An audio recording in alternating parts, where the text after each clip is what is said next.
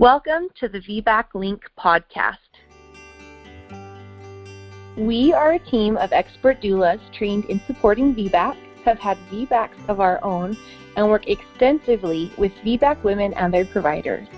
We are here to provide detailed VBAC and cesarean prevention stories and facts in a simple, consolidated format.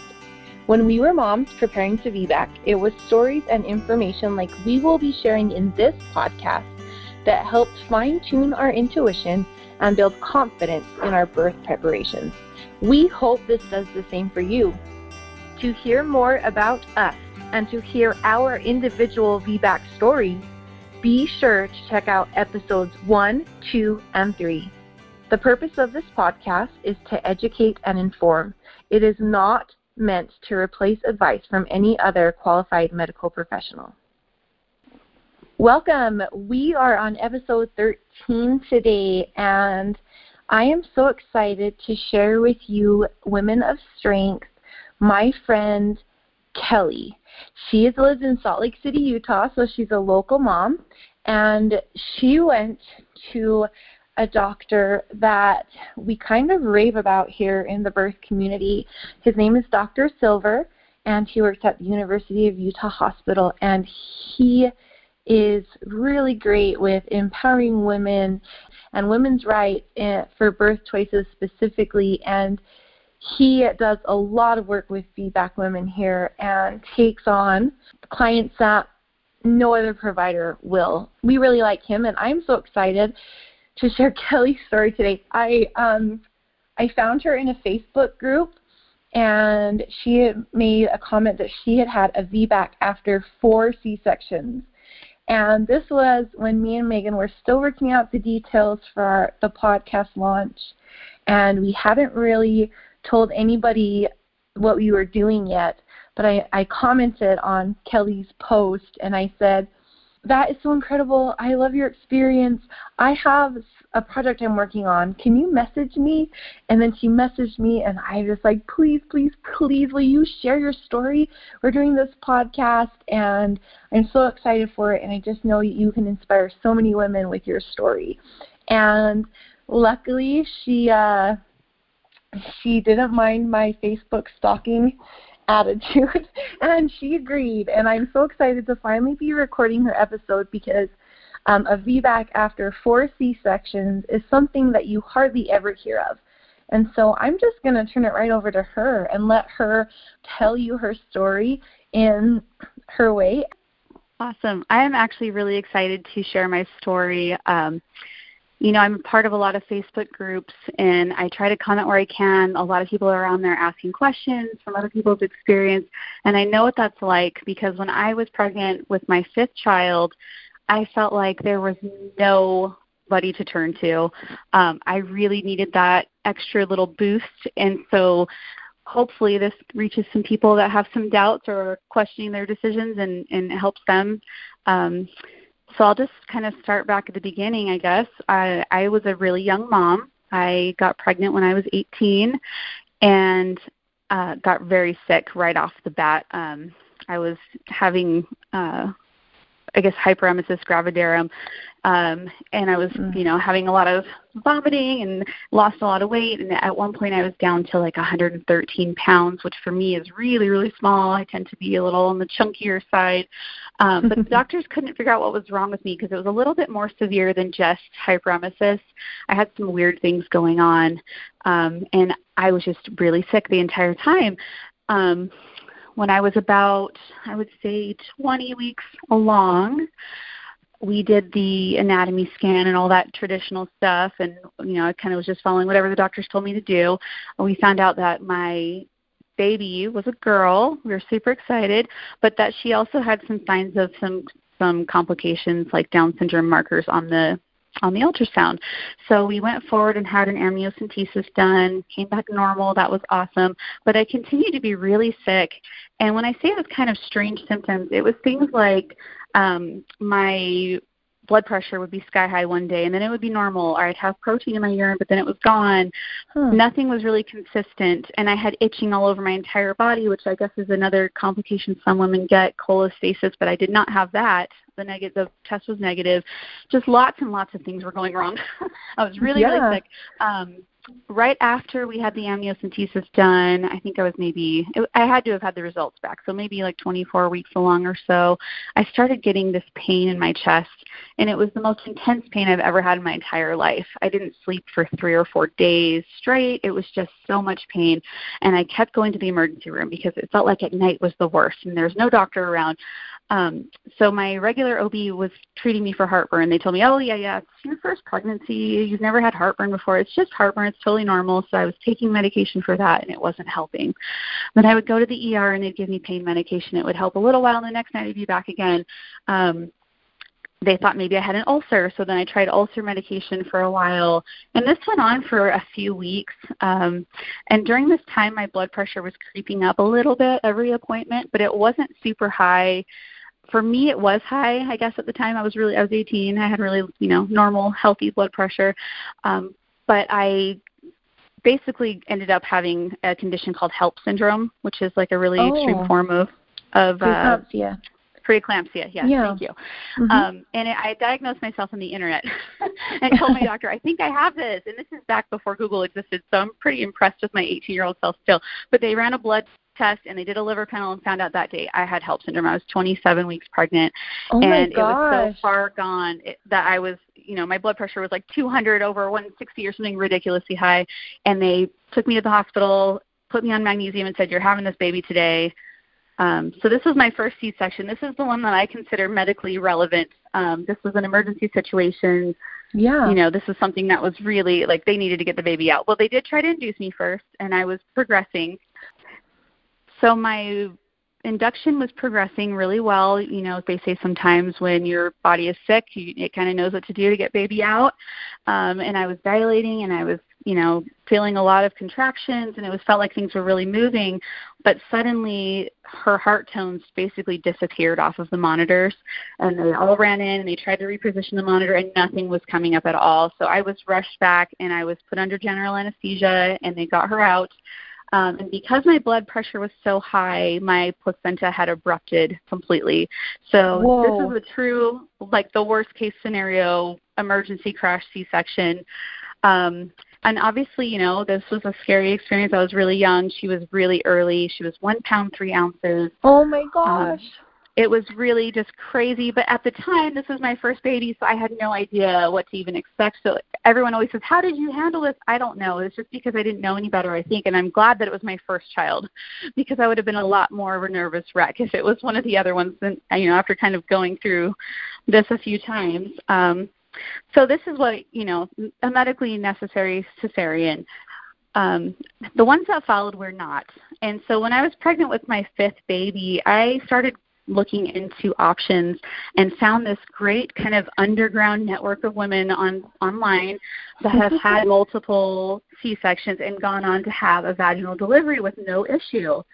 And all these years, I've been told it's so dangerous to have a you know a child labor after even one cesarean. It's you know you'll die and leave your kids motherless. And I really believed them so much so that there was a big gap between me having my fourth and fifth kids because I thought I would die if I had another baby. So um I'm really grateful that this platform exists. I'm glad that there's this way of connecting with other moms out there. Otherwise, I would have just had five C sections, or maybe not even. I might have stopped at the third baby and never had more. Um, but hearing other people's experiences helped me to look into what you know the real statistics are and that it can be done. And and people are shocked when they hear that I've had four C sections and then a vaginal delivery, but there are actually more out there. There are women that have had them after six and seven.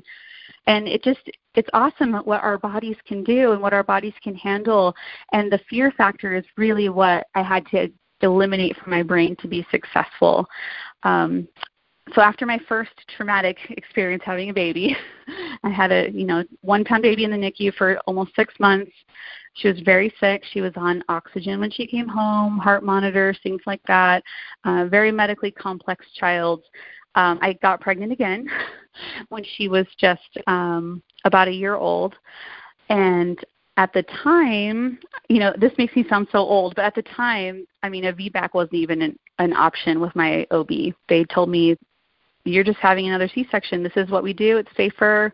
We're going to schedule you. They had me scheduled for my C-section when I was in for my very first prenatal appointment. So this was just not even a discussion.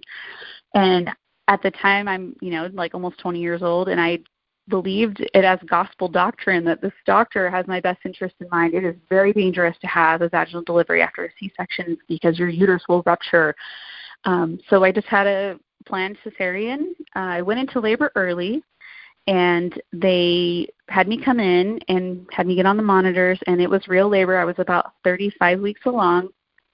And they decided to test for lung maturity, so they did an amnio that night and his lungs were mature, so they just went ahead and did the C-section right then.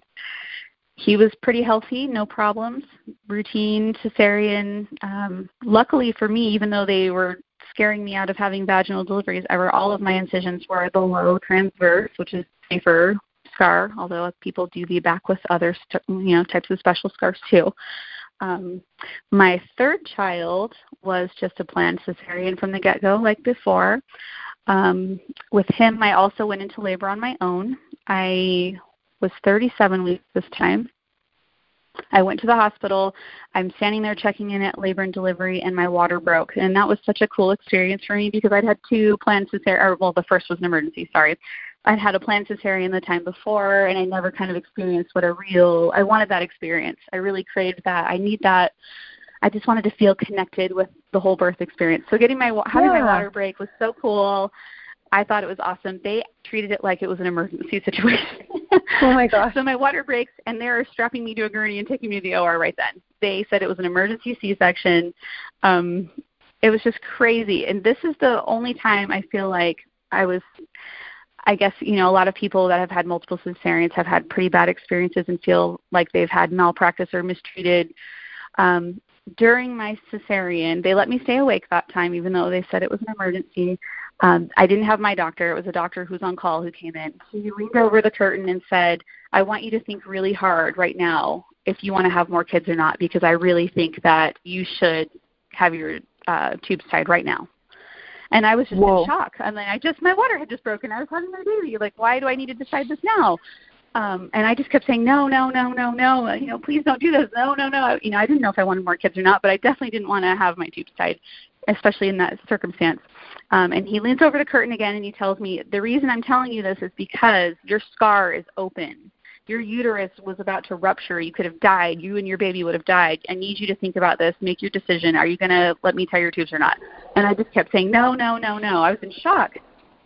So during that cesarean, they found I had a window, and it, it's I've gotten my records since then and looked through them, and they call it different things in different parts. I don't really know exactly what happened. This was you know almost 13 years ago now, but they call it a window sometimes.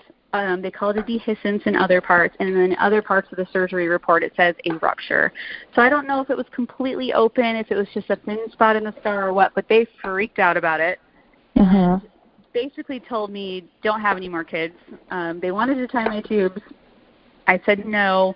When I had my follow up appointment, um, my regular OB told me you need to seriously think about this. Uh, she told me that if you have another baby, you are going to die and leave your children motherless, and that's so selfish. Pressured me to get an IUD. Um, it was really awful. Um, and side note, later on I found out that I actually am missing a fallopian tube, and the only time that could have happened was during a surgery with her I had later.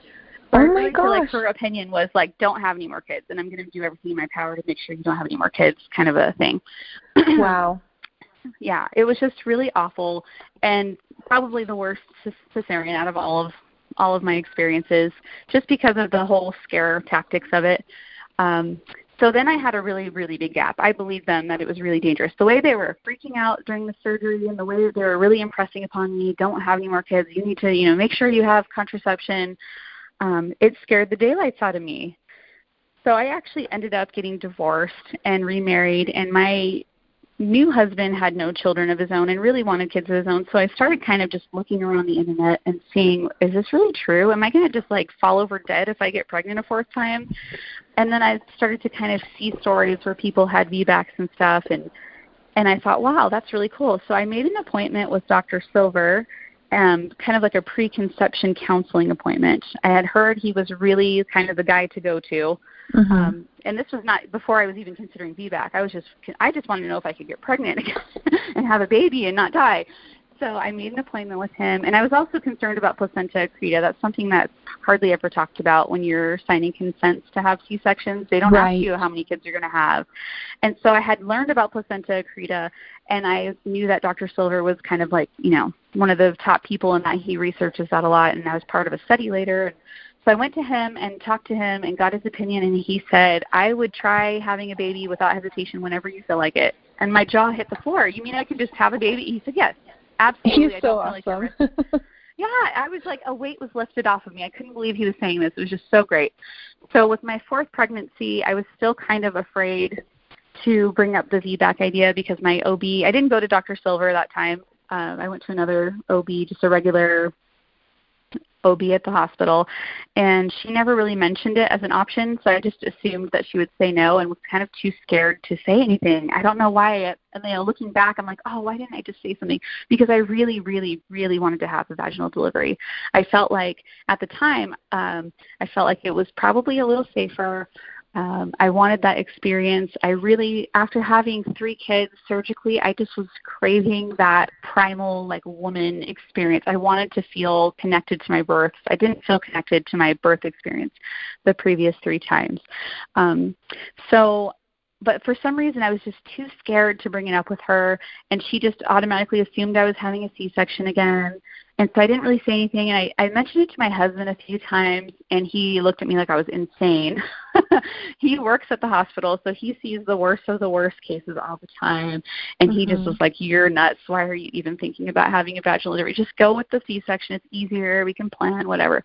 So then I actually found out my baby was breech and he stayed breech up until the very end anyway and so i kind of just felt like that was my sign like it was meant to be c section little did i know that women have breech babies all the time yeah. and they live to tell the tale um so that went fine. It was a planned c section. I had zero complications during my pregnancy zero complications with my delivery. They said i had no scar tissue. Everything looked good.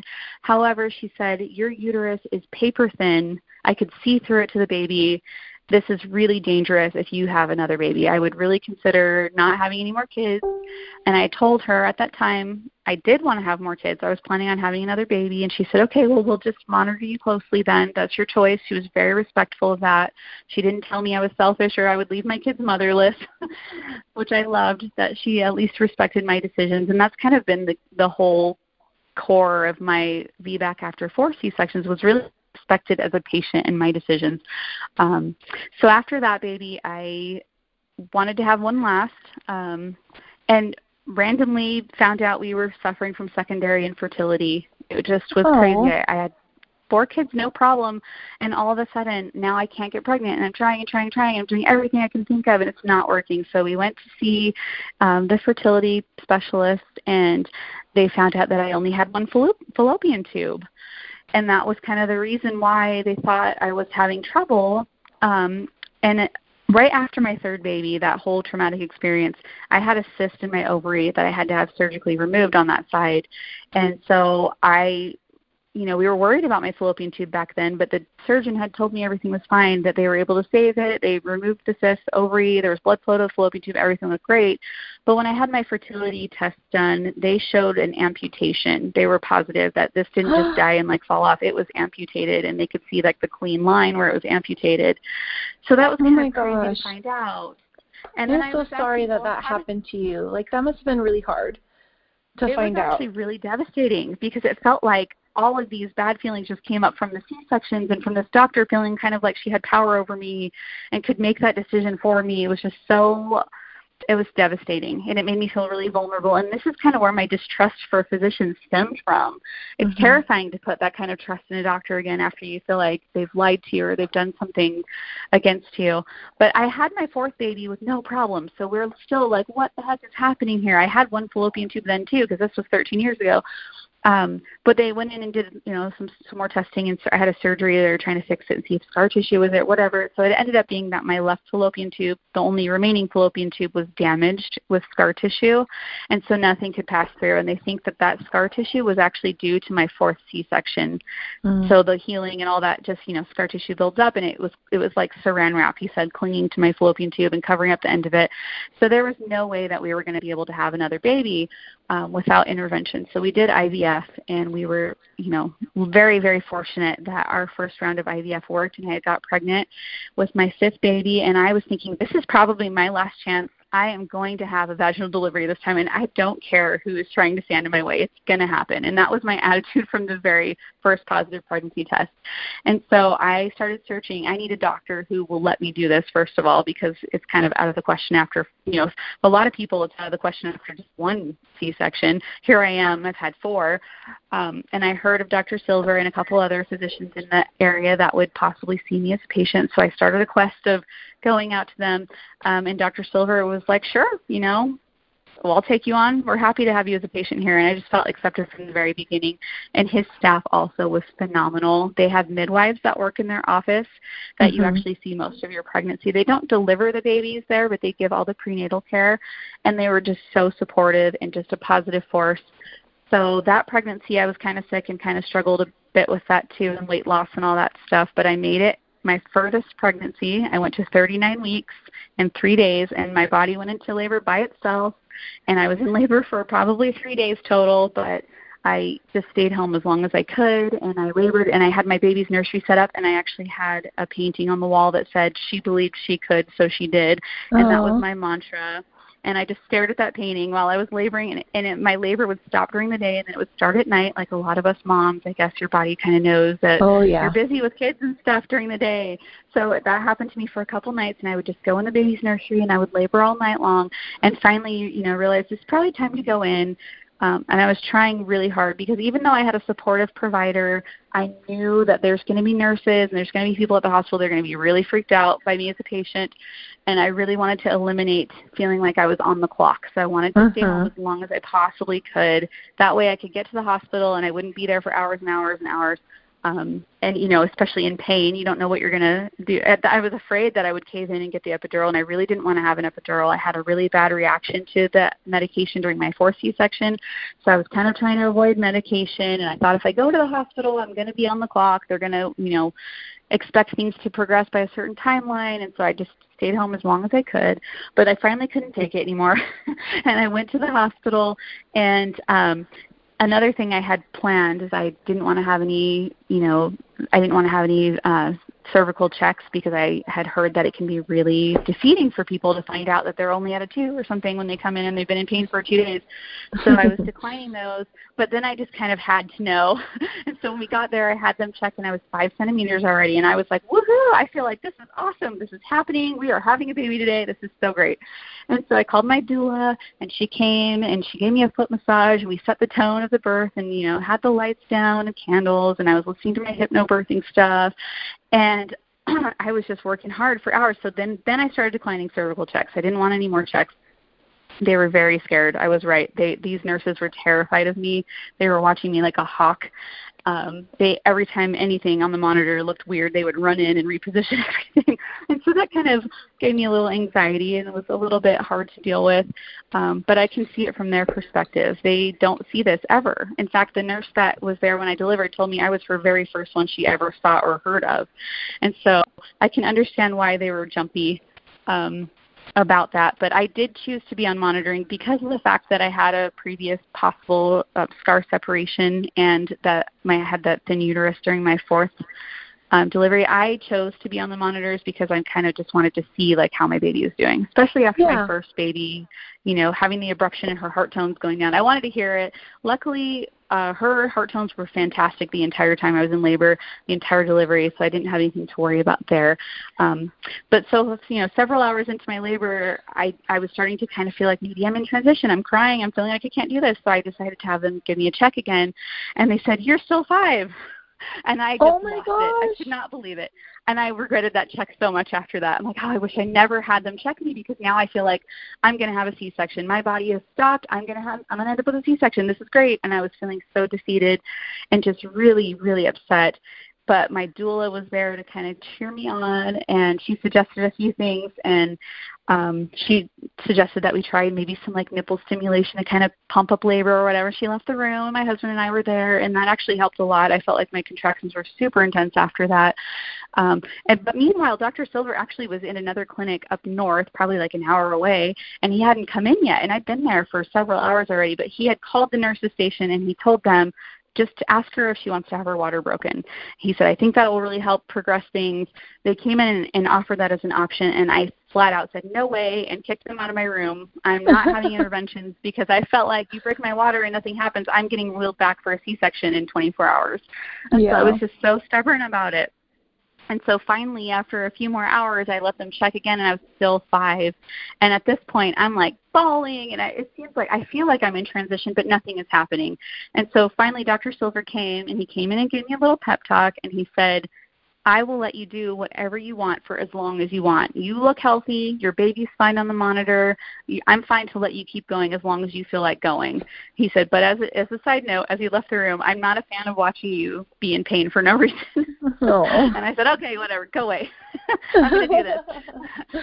and so finally, I I gave in, and and I felt like I was giving up, but at the time, you know. I, you hear about interventions or you know cascade of interventions and all this stuff. So I was really trying to avoid doing anything that could possibly land me a C-section without, you know, it being a necessity. But Yeah. I finally said, okay. I let him break my water.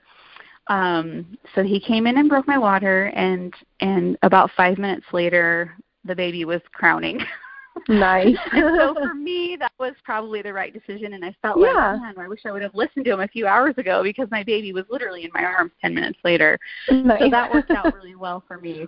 But it doesn't always work out for everyone that way. So it's Mhm. hard to know. I mean, and this is a situation where my stubbornness and my distrust of doctors kind of clouded my judgment in listening to his advice because of the fact that I didn't know if I could really trust it, you know. But in looking back, I know that he had my best interests at heart and he's very experienced and skilled. He's probably seen people like me before, and, and his suggestion was valid. They broke my water, and my baby was born super quick. So that was kind of awesome. Um, the nurses were also excited. They did have a whole team of people in my room, which is something I was really nervous about because they thought that you know if anything happens, they're going to have to swing this baby to the NICU real quick.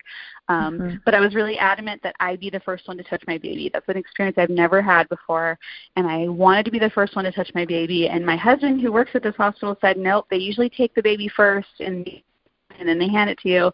Um, luckily for me, that didn't happen. She came out screaming and vigorous, and they were able to put her right on my chest, and it was just the magical experience I had always wanted to have. and um, after that, um, I'm getting my, you know, they call it the golden hour or whatever. I'm having my nice little bonding moment with my freshly born baby.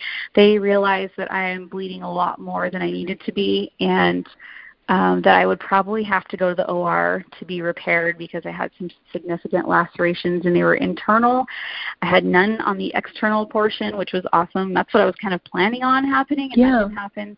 But the internal injuries were really significant, and so I, even though I had labored for 12 hours in the hospital without medication, I had to go and get an epidural so that I could be awake in the OR while they did their stitching and stuff, and I could feed my baby as soon as I got out and be awake and alert and all that for her. yeah. So that felt really, really defeating, and it clouded my whole experience. I feel like because I never anticipated that that would happen. That was not even on my radar of of possible outcomes.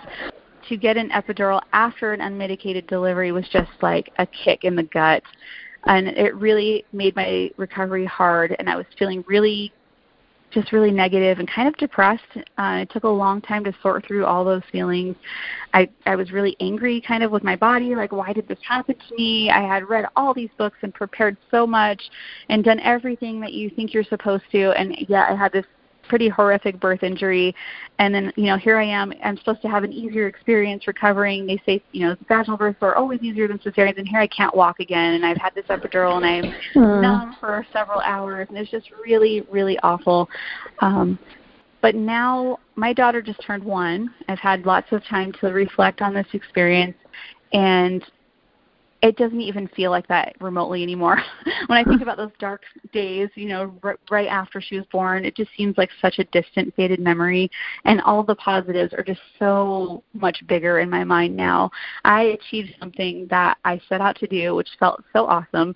Um, I got congratulations from everybody in the hospital, from the the residents that came in to help with the repair to Dr. Silver himself. The nurses were just like amazed.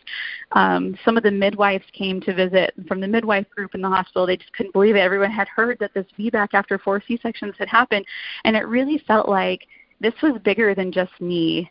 And that was one of my motivations too, because I searched high and low I wanted to read birth stories from moms like me. I wanted to see birth videos from moms like me, and there's not a lot out there. There are women out there that have had C-sections, I mean, have had vaginal deliveries after multiple C-sections, but they don't talk about it as much, I feel like, or you just don't hear about it as often. And so I wanted to make sure that I didn't let this whole tribe of women down. And that was kind of in my mind while I'm in labor. I have to do this. Like they're counting on me. and even after, you know, a year later, if, if a doctor hears about my experience, just like, wow. And I've just met with so much positivity, so much positivity towards it. And I feel like at least I did my small part to kind of change the attitude around VBACs after multiple cesareans in the healthcare world um, because it wasn't heard of before at my hospital. So now these nurses and these doctors have seen it. They've seen that a woman's body can do this. And I feel like the next time a patient comes to them seeking this experience, they're going to be a lot more um, willing to take on uh, her experience or her as a patient and to support her and let her make her own decisions for her body because they've seen it can be done. And so that's kind of where I feel now um, that I'm super glad I did it. I mean, the recovery was rough, but even still, it was easier than my C-section recoveries. I was up and moving a lot sooner than I was with my with my surgical deliveries, and and while I had you know this this injury that took a while to heal from, it was a lot easier overall and I would choose it a thousand times over just for the moment where they placed my screaming newborn on my chest, if for nothing else. so I'm just so glad that I was able to do it. I'm glad that there's the support out there. Uh, hiring a doula is like the best thing I could have ever done because while my husband was on board after all my research and all my begging and pleading with him, I don't know that he would have been able to keep cool in some of the scenarios that I was mm-hmm. in or when I was starting to doubt myself and you know think maybe I should just have a C-section again. I don't know how strong he would have been, but she knew that that's what I wanted, and I told her, "Be mean to me if you have to, and she never had to be mean to me, thank goodness. But it was nice having the support there. Um, and while my doctor was very supportive of my wishes too, not all of the staff was. Um, not that they were unsupportive, I think they were just scared. A few times they had sent residents in to read me the hospital policy that they don't allow uh, VBACs after more than two C-sections, and they kind of made it seem like, oh, you know, you're you're kind of making a crazy choice here. But every time I said no, they respected that and they backed off.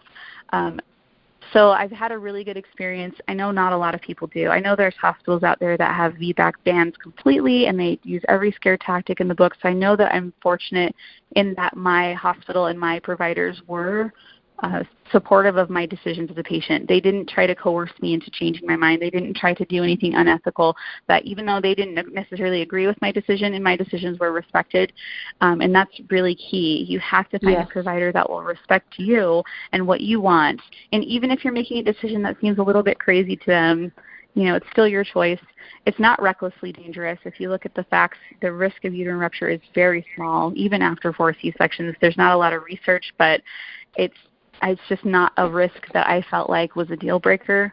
They they estimated with my you know situation before having a scar separation and all that that even still my risk was probably somewhere lower than four percent. And to me, that's just no brainer. Four percent risk of rupture. That's probably not going to happen to me. So I did it. No problems at all. Uterus was completely intact. No rupture and then he even cleared me if I want to have another baby, go for it. So, you know, I don't know if that's in the cards for us, but at least yeah. I know that I could, you know, go to a doctor and feel respected and, and be able to choose the birth that I really want to have, regardless of what other people's opinions are. What I want is something that I can achieve. That is so awesome. You know, um, you're right. I have open right here in front of me on my computer. Um, this incredible resource after VBACs, after multiple C-sections. You're you're right. There's not a lot of research and studies and anything on that, but I found this really awesome. Um, gosh, what I don't know what to call it. Article, I guess, on um, the website plussizepregnancy.org, and don't let the name plus size pregnancy fool you, because this this starts this is for everybody, not just plus size women, but um, it like breaks apart every single study of VBAC, two C-sections, VBAC after three C-sections, after um, more than three, and um, it's like everything you can possibly find on the internet, it's consolidated. It explains all the studies, it links to them, and it's a credible resource. So I've shortened the link down to a bit.ly, and the link you guys can go to is bit.ly slash PSP for plus size pregnancy VBA2C. You can go there and it'll and you're gonna have to scroll down a little ways to get to the VBAC after multiple cesarean parts, but there's a summary of all the studies and it said that, you know, obviously there's only a few studies and even the studies that are out there have such a small sample size that you really can't get a definitive statistic just because of the smaller sample size, but from what's available out there, the rate of successful VBAC in all of the studies combined was 79%. 79% of women that were allowed a trial of labor after three or more C sections had a baby vaginally. And the rate of rupture was only 1.2% which um, the rate of rupture for uh, VBAC after just one cesarean is anywhere from 0.4 to 0.7 percent. So um, those statistics are really neat, and I'm going to put a link to this in our episode summary. But again, for everybody that wants that information, bit.ly slash PSP VBA2C, and that'll take you right to that article. Kelie, thank you so much for sharing your VBAC story with us. I know that you are going to inspire so many people, and I'm so grateful to you for letting me Facebook stalk you and and share your story with us. So, thank you so much. My pleasure. We are always looking for more inspiring stories. To share your story or possibly be on one of our podcasts, post on social media with the hashtag WhyWeVBAC and tag at the VBAC link or contact us from our website. Be sure to rate us and share and leave your reviews. We are excited to hear what you think. For families local to Utah, be sure to check out our website, for more information on our VBAC childbirth classes and doula services. Thank you so much for listening. We are excited for you to begin your journey with us.